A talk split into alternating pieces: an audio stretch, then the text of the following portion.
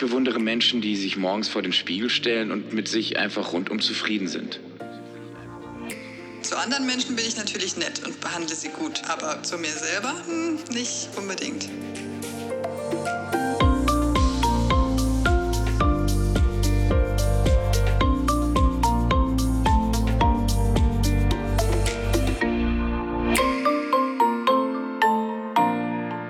Apropos Psychologie. Ja, hallo und herzlich willkommen zu einer neuen Folge unseres Junfermann Podcasts Apropos Psychologie und heute dazu, wie wir Frieden mit unserem inneren Kritiker schließen können. Das böse, böse Teufelchen, ja, in uns, das kann uns nämlich ganz schön zu schaffen machen und gerade die Perfektionisten unter uns und wahrscheinlich auch allen, die sich schnell mal ein schlechtes Gewissen machen lassen, dürfte das Thema vermutlich besonders interessieren. Dazu habe ich heute Boris Pigosch zu Gast. Er ist Psychotherapeut und in der Verhaltens- und Hypnotherapie tätig. Und er hat außerdem eine Kartenbox zusammengestellt und die hat den Titel Freundschaft mit dem inneren Kritiker schließen. So, hallo und herzlich willkommen, Herr Pigosch. Ja, hallo, Frau Heyer. Schön, dass Sie dabei sind. Ja, ich meine, der innere Kritiker, meckert der denn auch tatsächlich mal bei Ihnen immer noch rum? Ja, natürlich. Ich kenne ihn auch sehr gut und ich kenne ihn auch schon länger. Und ähm, immer wieder mal meldet er sich und ich versuche dann auch mit ihm ein halbwegs mhm. gutes Auskommen zu finden, sodass er nicht überhand nimmt, ja. sondern mir vielleicht eher dienlich ist bei manchen Sachen. Ja. Wie kam es, äh, wie, wie wurde das Thema zu Ihrem Thema? Hm, ich glaube ja tatsächlich, dass wir uns schwerpunktmäßig oft mit denen beschäftigen, die uns selber auch betreffen. Und tatsächlich glaube ich, dass ich eben durch äh, das eigene innere Antreiben da schon so sensibilisiert war und das dann auch bei Patientinnen und Patienten beobachtet habe, natürlich ganz stark, wie selbstkritisch und zum Teil auch abwertend die mit sich umgehen. Und ähm, habe mir dann überlegt, wie man das in einer Einzel- oder Gruppentherapie angehen kann. Mhm. Sie haben es jetzt schon so ein, so ein bisschen quasi erwähnt. Bei, bei wem meldet sich der innere Kritiker denn besonders gerne? Wer ist dafür besonders anfällig? Na, ich glaube, das sind oft Menschen, die das eben vorgelebt bekommen haben, die durch ähm, ja, Rollenvorbilder, durch wichtige Bezugspersonen, die entweder auch sehr selbstkritisch waren, das eben sich abgeschaut haben, oder auch die eben streng und kritisch behandelt worden sind und da einfach strenge Bezugsobjekte hatten und dann diese ähm, Strenge doch aufgenommen haben und dann internalisiert haben. Mhm, können Sie das mal an so ganz, ganz konkreten Beispielen festmachen aus Ihrer Praxis? Naja, ein klassisches Beispiel wäre, wenn ähm, ich denke gerade an einen Patienten, der sehr selbstkritisch ist, mit einer depressiven Symptomatik und der berichtete schon früh in den ersten Gesprächen, dass sein Vater auch sehr, sehr ehrgeizig ist und sehr, sehr stark sich immer unter mhm. Druck setzte. Und der war gar nicht so mhm. sehr abwertend seinem eigenen Jungen gegenüber, was natürlich auch mal sein kann, aber der hat diesen Ehrgeiz und dieses Getriebene ne, hat der Junge ja. doch sich abgeschaut und es hat sich auf den Jungen übertragen. Und als er dann gewisse Ziele nicht erreicht hat, war es ja umso schwieriger, weil eben ähm, dieser ver nicht vererbte, aber dieser mm, übertragene Druck drauf gespielt mm, Ja. Ist denn eigentlich der, der jetzt zu große Erwartungen auch an, an sich oder zu große Ansprüche an sich selbst stellt, sagen wir mal so, letztendlich ein, ein Opfer der gesellschaftlichen Entwicklung, weil die halt immer mehr einfordert von uns? Oder ist das so ganz klar eine Charaktersache? Nein, ich denke, dass gesellschaftliche Einflüsse und der gesellschaftliche Druck eine ganz große Rolle spielen. Mhm. Dass wir auch in unserer, glaube ich, so in der westlichen Welt so stark auf Leistung und höher, schneller, weiter und keine Schwäche zeigen und ja. nicht gut genug und noch besser getrimmt sind, dass das ganz massiven Einfluss hat und das, ähm, nee, ich würde da gar nicht so sehr in mhm. Richtung, das ist nur der Charakter oder gar eine Charakterschwäche. Mhm. Nein, es sind ganz starke Einflüsse, die da okay ja. eine Rolle spielen. Das heißt auch, man kann tatsächlich was dagegen tun. Mhm, das ist ja schon mal beruhigend. Auf jeden Fall. Ja. Mhm. Sind denn mal andersrum gefragt, die, die diesen inneren Kritiker nicht haben, sind das tatsächlich gesegnete Menschen? Oder hat dieser innere Kritiker auch was Gutes für sich? naja, ob das gesegnete Menschen sind, das müsste man die Menschen selber fragen, ob sie sich so gesegnet fühlen. Ich mhm. glaube schon, dass jemand, der, ähm, warum auch immer, vielleicht durch familiäre Einflüsse oder gute gesellschaftliche Einflüsse, da gibt es ja auch positive oder entlastende Einflüsse, jemand, der da vielleicht von profitiert hat und vielleicht auch vom Typ her nicht so hm, ehrgeizig oder nicht so angetrieben ist, das kann schon ein friedlicheres Dasein irgendwo ja sein, mhm. weil es mhm. weniger ein Rennen ist um höher, schneller und noch ja. mehr. Und ähm, an der Stelle, glaube ich, ist das schon sehr, sehr positiv für die Menschen. Ja, auf jeden mhm. Fall. Und so umgekehrt, ist der innere Kritiker auch was für, für was gut? Auf jeden Fall, das ist mir auch ganz wichtig. Ähm, eben drauf zu schauen, dass der innere Kritiker ja eben oft in unserer Biografie uns geholfen hat, bestimmte Dinge zu erreichen, sei es in Studium, in Ausbildung, in der, im Selbstständigwerden oder dann bei Projekten und da ganz, ganz wesentliche Energie auch für geliefert hat und bei manchen Menschen wirklich ja auch ihnen geholfen hat, in prekären Lebenssituationen mhm. durchzuhalten und weiterzumachen und nicht aufzugeben. Mhm. Jetzt, jetzt ist es ja so, dass wir diese, ähm, ich will nochmal auf dieses, auf diesen hohen Anspruch zurück, diese, diese tägliche To-Do-Liste, die wir da haben. Ähm, und selbst wenn wir uns auch ein vernünftiges Zeitmanagement überlegt haben, aber ist so dieser erste Ansatz erstmal sozusagen down zu graden, so meine Erwartung auf ein realistisches Maß zu setzen? Unbedingt. Es gibt eine sehr schöne Grafik, wo man quasi verdeutlichen kann, dass wenn meine Messlatte viel zu hoch ist und in der Realität ich aber nur deutlich weniger leisten kann, weil mein Tag einfach und meine Kräfte begrenzt sind, dann ist es einfach unfassbar wichtig, diese überhöhten Ansprüche zu hinterfragen und zu merken, dass ich ja daran geradezu scheitern muss, weil ich diese Messlatte nicht erreichen kann. So wie ein Stabhochspringer sich die Latte auf wenn er sie sich auf 20 Meter setzen würde. Das wird selbst mhm. der beste Stabhochspringer nicht schaffen. Mhm. Und mhm. da, das ist ein wesentlicher Faktor, sich selber mit der eigenen auch Begrenztheit, mit der eigenen, mit dem eigenen Akku, den man hat, auch ernst zu nehmen und auch die Erwartung daran anzupassen. Ja, und ich meine, das ist einfach Nein sagen, Prioritäten setzen. Ähm, wie ist da so die, die Methode? Es gibt so viele Methoden, es gibt so viele mhm. Ansatzpunkte, aber Nein sagen spielt sicherlich dazu, weil sei es gesellschaftlich, beruflich, familiär, es gibt ja immer Anfragen, Anforderungen und auch unter Umständen gut gemeinte Anfragen, ne? gar nichts Schädliches. Mhm. Aber ich mhm. glaube, ähm, auch zu lernen, andere Menschen mal zu enttäuschen. Also quasi mhm. enttäuschen, da, da fällt die Täuschung vielleicht auch weg, dass ich alles immer schaffen kann und alles immer für sie erledigen kann. Und dann, dann ist es vielleicht auch ehrlicher und realistischer, ja. Ja. Ich höre so ein bisschen raus bei Ihnen. Also, das, es wäre gut, wenn wir lernen, so ein bisschen wohlwollender und fürsorglicher mit uns umzugehen, so ein bisschen gnädiger zu sein. Ähm, aber dazu muss ich wahrscheinlich auch erstmal in die Selbstreflexion. Ne? Ist das so? Also den inneren Kritiker mal anschauen. Wo ist der denn überhaupt?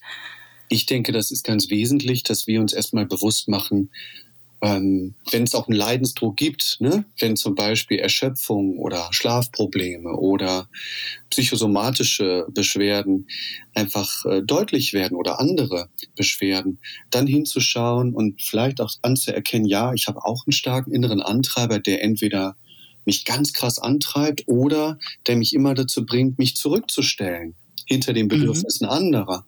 Und das zu reflektieren ist die Basis, um von da ausgehend auch ja, sich zu entscheiden, ob man die Gnade sich dann auch endlich mal mhm. zugesteht. Ja, na, genau. Ja, musste mal zu dieser, äh, zu den Motiven sozusagen zurück, weil äh, jetzt mal äh, unabhängig von dem Perfektionismus. Aber was ist denn mit diesem, mit diesem, mit dem Angepasstsein? Denn je mehr ich Erwartungen entsprechen möchte, desto stärker wird ja auch mein innerer Kritiker getriggert, sag ich mal. Ähm, sollte ich da vielleicht auch mal meine Abhängigkeiten wirklich hinterfragen? Ja, ich denke, es ist wichtig, da hinzuschauen. Ich glaube, wir brauchen aber dafür auch oft einen Spiegel, einen anderen Menschen, vielleicht eine gute Intervisionsgruppe oder eine gute Freundin, einen guten Freund, um das so im Dialog ne? und quasi auch mhm. mit diesem Spiegel, der von außen uns nochmal wichtige Informationen gibt, zu hinterfragen und dann auch eben zum Beispiel zu erkennen, dass dieses oft sich anpassen, dass, dass das sehr, sehr kraftraubend ist, aber auch äh, lebensgeschichtlich ganz stark doch mit kindlichen Verhaltensmustern zu tun hat, wenn das Kind versucht, den Erwachsenen eben milde zu stimmen und mhm. zu verhindern, dass der Erwachsene vielleicht kritisiert, dass der Erwachsene Liebesentzug äh, ja, praktiziert, was schmerzhaft ist. Und mhm. durch das Angepasstsein vielleicht eben doch äh, Lob und Anerkennung und dadurch auch Sicherheit für das Kind äh, entstehen. Also diese Motive hinter den dem Angepasstsein ja. zu reflektieren, halte ich für ganz wichtig. Ja, und das ist aber wahrscheinlich auch, sage ich mal, ein langer und auch behutsamer Prozess, den man da angehen sollte. Ne? Das ist für, in meinen Augen eher eine ein Langstreckenlauf. Lebensaufgabe. Mhm. Ja, vielleicht auch ein bisschen, mhm. wobei das könnte jetzt abschreckend wirken. Aber ich denke, realistischerweise ist es eher eine Langstrecke so dass man auch da jetzt nicht dieser dem Irrglauben verfällt, dass das so eine Selbstoptimierung ist, die man mhm. eben macht und dann ist man ein noch besserer Mensch, sondern es ist eher, ja, ich denke schon lebenslanges Lernen, gut mit sich umzugehen und das wird dann auch mhm. kann immer weiter verfeinert werden. Ja, Jetzt, jetzt kommen wir mal zur Praxis. Ne? Wie, wie kann ich mich vom, vom inneren Kritiker distanzieren? Was sind denn so verhaltenstherapeutische Ansätze oder Methoden, die Sie auch anwenden? Das eine ist, was wir schon so ein bisschen angedeutet haben, überhaupt mir bewusst zu werden, ob mein innerer Kritiker zu stark ausgeprägt ist oder ob er doch noch so für mich gefühlt im Rahmen ist. Wenn ich kaum Leidensdruck habe, ne? wenn ich mit meinem Antreiben gute Sachen erreiche und auch kein Leidensdruck entsteht, dann muss ich, glaube ich, wenig daran tun. Dann ist das ja wunderbar. Dann ist das auch wenig therapierelevant. Aber wenn ich merke, mhm. dass ich eben Leidensdruck entwickle oder dass mein Umfeld mir spiegelt, dass ich zu viel arbeite oder zu gereizt bin und kaum noch Zeit habe, ich glaube, dann wird Zeit, diese Signale ernst zu nehmen und verhaltenstherapeutisch also hinzuschauen und sich diesem Thema zu stellen und auch aufzuhören, vor dieser Reflexion vielleicht wegzulaufen, sondern diese Reflexion mhm. zuzulassen, ehrliche Bestandsaufnahme zu machen. Wofür ist der innere Kritiker gut? Wo schadet er mir? Ich bin kein Fan davon, das zu pauschalisieren, zu sagen, der innere Kritiker ist nur böse oder der ist nur super oder der ist nur hilfreich, sondern das zu sortieren. Und dann verhaltenstherapeutisch sicherlich steht dann eine Entscheidung an, ob, aber auch in der Selbstreflexion, ob ich dem inneren Kritiker etwas entgegensetzen will, ob ich mit ihm in den Dialog gehe und ihm aber auch durchaus mal Grenzen aufzeige. Mhm. Also wenn er mir zu viel Druck macht, dass ich innerlich mit, ja, mit, mit wie einer Art Mantra ihm etwas entgegensetze, mhm. dass ich aber auch ähm, durch mein Verhalten Verhaltenstherapie betont natürlich auch, dass wir neue Verhaltensweisen lernen können. Und dass wenn er dann zum Beispiel sagt, jetzt musst du das noch machen, der Stapel Papiere ist so groß, dass ich unter Umständen sage, nein, du bist müde, du bist, ähm, brauchst eine Pause und dann mir die Pause nehme und nur das Wichtigste zum Beispiel an dem Tag erledigen. Ja. Das andere erstmal beiseite tue. Mhm. Und da muss ich aber auch immer gucken, aha, wo ist jetzt der Produktionsdruck, wo muss ich was abliefern, ne? Ja. Genau, das klar ist. Mhm. Ich glaube, Prioritäten setzen hört sich so banal an, aber es ist wirklich so wichtig, ähm, gut zu filtern, was ist heute wirklich wichtig. Und äh, das ist ja auch sehr komplex, weil es gibt dann mhm. vielleicht auch Kinder oder ein Haustier oder einen mhm. Partner, mhm. eine Partnerin, mhm. die haben auch Bedürfnisse. Und dann ist es schon komplex, dann zu sagen, okay, was hat denn jetzt heute Vorrang? Und das ja. muss, glaube ich, jeden Tag ein bisschen neu ähm, sortiert werden. Aber wer das reflektiert und halbwegs bewusst sich überlegt, der kann, glaube ich, doch gesünder dann äh, durch den Alltag gehen als jemand, der so ständig nur im Autopilot, im Funktionieren steckt. Mhm. Und wenn ich jetzt so in diese, in meine Aufarbeitung gehe sozusagen, ähm, wie kann ich es machen? Kann ich da so eine Art Pro-Kontra-Liste Ne? Wo ist der Kritiker? Wo will ich ihn nicht mehr haben? Ähm, ja, mir so eine Liste machen oder was, was gibt's noch für Tipps? Ja, ich denke, also ähm, in der Box zum Beispiel sind ja auch Arbeitsblätter, wo einfach. Da kommen wir gleich das, drauf, genau. Durch das mhm. Aufschreiben, mhm. ich glaube, das Aufschreiben ist ein wichtiger Punkt, weil durch das Aufschreiben oder durch das Gespräch mit anderen ähm, kommt es vom Innen erstmal nach außen. Es kommt erstmal auf Papier, ne? Oder ich sage es mhm. in den mhm. Raum rein. Es gibt eine Resonanz. Also ich glaube, ja, aufzuschreiben, wo hilft mir der innere Kritiker? Wo schadet er mir?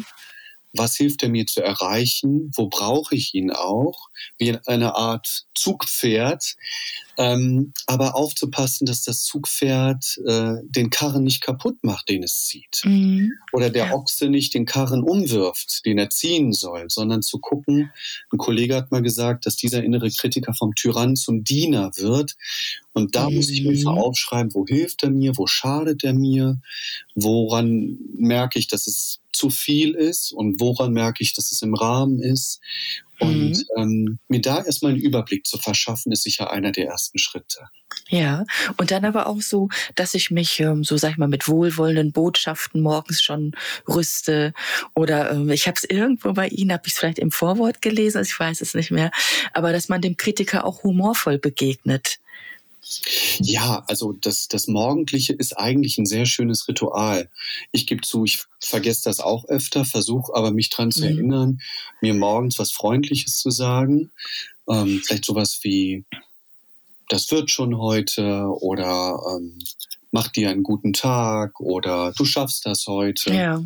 Und wirklich, ähm, auch wenn es einem erstmal komisch kommt, vorkommt oder vielleicht auch falsch und nicht stimmig, dann liegt das eher daran, dass wir das vielleicht nicht gewohnt sind oder, oder noch nicht so lange mhm. das eingeübt haben, so mit uns zu sprechen. Aber ich, ich plädiere schon dafür, schon morgens, das war ein gutes Beispiel, zu versuchen, sich so etwas zu sagen, was man der besten Freundin auch gerne morgens sagen mhm. würde. Und unter Umständen wirklich ganz einfach sich ein Post-it in den Spiegel zu machen, sodass diese Botschaften auch wirklich im Alltag sichtbarer werden. Das ist ja. auf jeden Fall eine sehr schöne Sache. Eine weitere Möglichkeit, die aber etwas tiefer geht, ist, dass ich eine Spiegelübung mache dass ich also mhm. wirklich mal versuche, wie es ist, wenn ich vorm Spiegel morgens oder abends mir etwas Freundliches und Wohlwollendes sage. Und es muss ja nicht so etwas ganz Krasses sein wie ich liebe dich oder du bist die mhm. Wunder so wunderbar. Das ist für manche vielleicht zu krass. Es kann ja auch so was abgemildertes sein wie du bist schon in Ordnung oder du machst das schon ganz gut. Ja. Und ähm, dann wird es über die Übung und über den Augenkontakt auch mit der Zeit im Erleben stimmiger und spürbarer. Mhm. Welche hypnotherapeutischen Methoden gibt es denn da? In der Hypnotherapie arbeiten wir ja gern mit Metaphern und Bildern und Geschichten. Und eine schöne Metapher ist, ähm, die habe ich in einem Buch gelesen, ähm, von Ajahn Brahm, ähm, die Kuh, die weinte, von einer Backsteinmauer. Und der war ah. sehr, sehr verzweifelt darüber mal, dass er eine Backsteinmauer ähm, ja, gemauert hatte und er hatte keinerlei Expertise darin. Er hat das einfach machen müssen. Und zwei mhm. Backsteine waren schief. Und äh, zwei Backsteine störten das Regelmaß. Und er war ganz verzweifelt, obwohl er es nie vorher gemacht hatte. Und ähm, am Ende sagte ihm wohl ein Besucher, dass doch 998 Steine wunderbar eingesetzt seien. Ja. Und dann fiel ihm ja, auf, wie viel wunderbare Steine, wie toll er das gemacht hatte. Und ich, dieses Bild kann man hypnotherapeutisch nutzen, um eben anzuerkennen, dass neben den krummen und schiefen Steinen bei uns oder den Macken eben auch so viele wunderbare Eigenschaften, Fähigkeiten oder auch ähm, Talente, dass so viel Gutes rund, rundherum ist. Und äh, oder nehmen Sie einen Obstkorb, wo mhm. eine Banane eine braune Stelle hat oder der Apfel ist angedutscht. Mhm. Das wir doch leider dazu neigen, oft eher diese Macke zu betrachten und überzubewerten.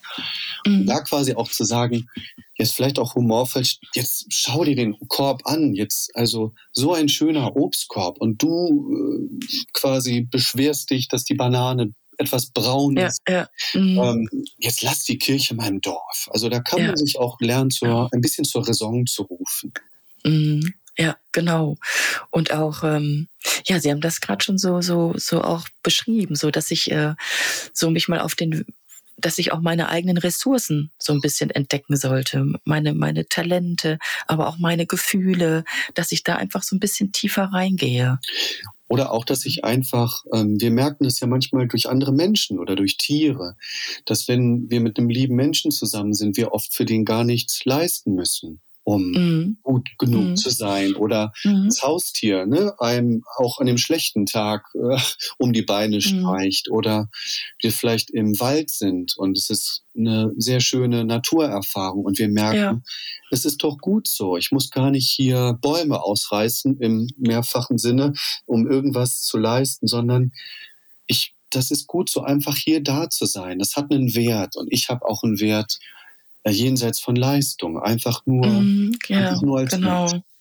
Ja, und diesen Zugang zu, zu diesen inneren Ressourcen, den, den kann ich auch durch, durch Bewegung regulieren. Ich möchte jetzt so ein bisschen auf, auf, ähm, auf Yoga und Atmung, auf, auf, auf Imaginationsreisen, auf solche Sachen kommen. Mhm. Ich glaube, dass der Körper ein ganz, ganz wichtiger Resonanzboden, aber auch eine ganz wichtige Ebene ist, mit der ich diese Selbstfürsorge und diese Selbstliebe auch wirklich ganz praktisch äh, üben kann.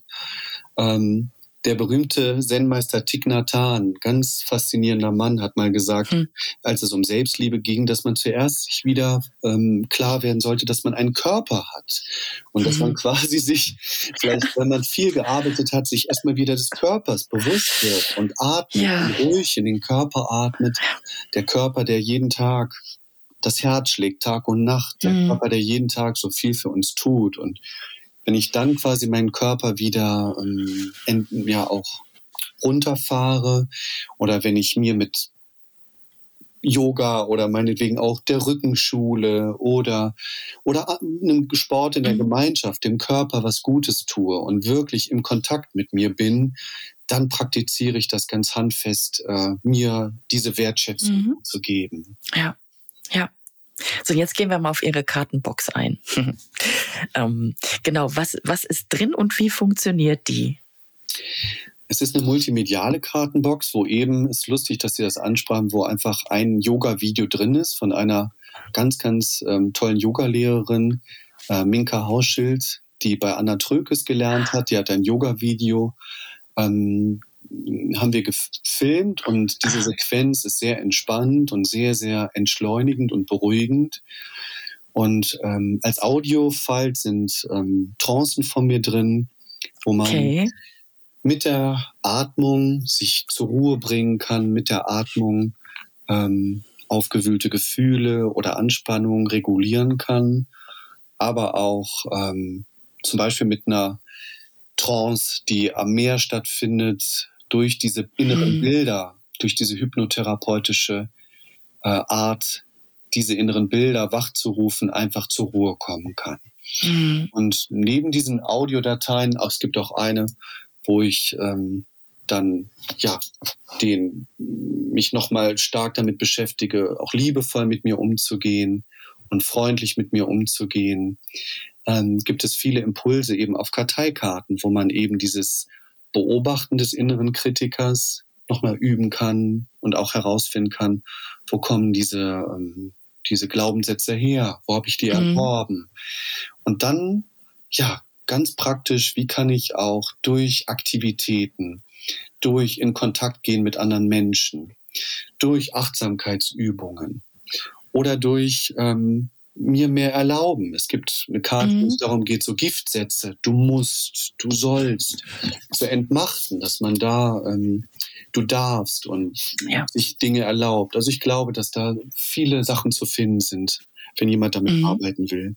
Ja, und das ist auch durchaus, sag ich mal, für, für Laien äh, gedacht. Nicht nur für jetzt, für ihren Kolleginnenkreis, sondern wirklich äh, für alle, die sich dafür interessieren. Genau, es ist für alle gedacht, für ja. alle Interessierten, für jedermann kann man sagen und jede Frau. Und äh, einzige Voraussetzung ist, ein bisschen Interesse zu haben und eben diese, ähm, dieses Wohlwollen und dieses äh, Freundschaft schließen, sich da auf den Weg zu machen. Und das ist mhm. das Einzige. Und dann ist es, glaube ich, für ganz viele geeignet und eine gute Sache. Ja, also letztendlich ist es wirklich gucken, wie kann ich mehr Selbstfürsorge für mich betreiben, also mehr auf meine eigenen Bedürfnisse achten und eben so diesen, so mehr Bewusstsein schaffen für, für auch für die kleinen, kleinen Glücksmomente. So, dass ich so, ähm, ich, dass man so Engelchen und Teufelchen, dass die sich einander versöhnen und man sozusagen so einen kleinen Beschützer etablieren kann, dass man das so lernt zu genießen. Das habe ich nämlich auch irgendwo aus ihrem ich denke, es ist Vorwort, habe ich das auch so entnommen. Das fand ich sehr schön. Mhm. Ja, und ich glaube, dass in ganz vielen Fällen, nicht in allen vielleicht, aber in, in der ganz, ganz vielen Fällen hinter dem inneren Kritiker oft ein verletztes Kind steht. Nämlich ein mhm. Kind, was eben zu viel Strenge oder zu viel Perfektionismus oder zu viel Druck erlebt hat, mitbekommen hat.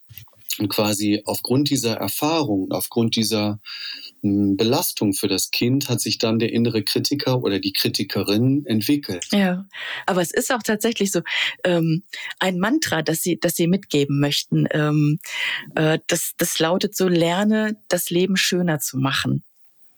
Ja, dass, das, dass jeder halt auch wirklich etwas in der Hand hat, nämlich über dieses Bewusstsein zu entwickeln, dass ich es wert bin, dass ich mir gut tun darf und dass auch wenn mir das falsch vorkommt, das sehr, sehr schön für mich und für andere Menschen sein kann, wenn ich mhm. äh, achtsamer mit mir bin und ähm, dass ich über mein Verhalten und über meine Bewertungen zwei ganz, ganz wichtige Schrauben in der ja, Hand habe oder ganz wichtige Instrumente habe, mit denen ich wirklich auch ähm, mir eine bessere Freundin, ein besserer Freund werden kann. Und mhm. mich dafür entscheide, das zu wollen, ein besserer Freund, eine bessere Freundin zu werden, das ist, glaube ich, mehr als die halbe Miete, diese Entscheidung für sich zu treffen.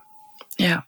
Ja, und letztendlich kommen wir da so auf diesen Punkt, auf die, auf die, so eine Art ganzheitliche Lebensführung zurück, dass es letztendlich darum geht und ohne, dass ich jetzt so in die, ins Esoterische will, aber ich möchte es dennoch mal so sagen, es tut uns gut, wenn wir uns so ein bisschen auch dem Universum überlassen.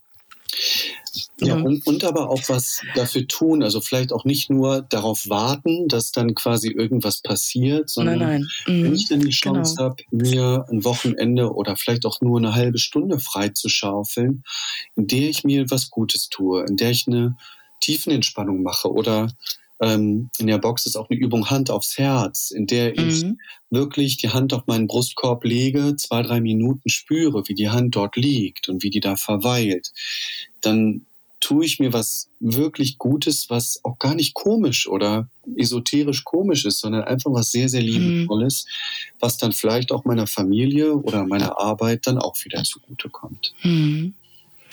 Herr Pigosch, ja, Danke, danke für dieses sehr anregende und auch inspirierende Gespräch. Habe ich jetzt auch einiges für mich mitgenommen. Ja, das böse Teufelchen, echt, soll uns nicht mehr quälen.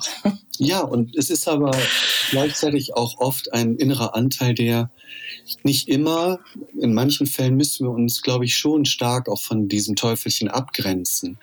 Mhm. Und in manchen Fällen ist es sinnvoll, aber zusätzlich auch zu lernen, Verständnis zu haben, dass oft ein verletztes Kind dahinter steht. Mhm. Und dass es nicht nur böse ist. Und ich glaube, ja, vielleicht ist beides dann wichtig. Irgendwie sich gut tun, sich abgrenzen von der inneren Kritik und aber auch mehr Mitgefühl mit sich zu entwickeln. Genau, super. Ja.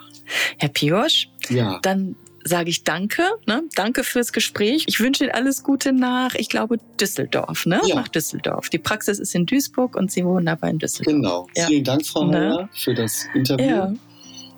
Auf jeden Fall. ne? Alles Gute. Alles Gute auch für Sie. Tschüss. Ja, tschüss.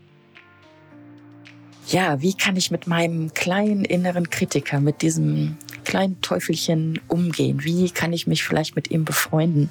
Dazu gibt's tatsächlich gute, viele kleine Tipps, die ich in meinen Alltag einbauen kann. Wie Herr Pigosch ja sagte, das kann schon eine Weile dauern. Es ist letztendlich auch ein lebenslanges Lernen, ähm, aber ein gutes, das mich zu einem guten, intensiveren, erfüllteren Leben, zu einer guten Lebensführung verhelfen kann. Und äh, ja, ich hoffe, du konntest heute auch etwas für dich mitnehmen. Und äh, du weißt, ich freue mich immer auf ein Feedback von dir oder auch ein Thema, das du hier vielleicht mal besprochen haben möchtest, dann kannst du dich gerne melden unter blogweise.jvermann.de. Ja, jetzt bleibt mir nur noch zu sagen, ja, ich hoffe doch bis bald und gib schön auf dich acht. Deine Marion.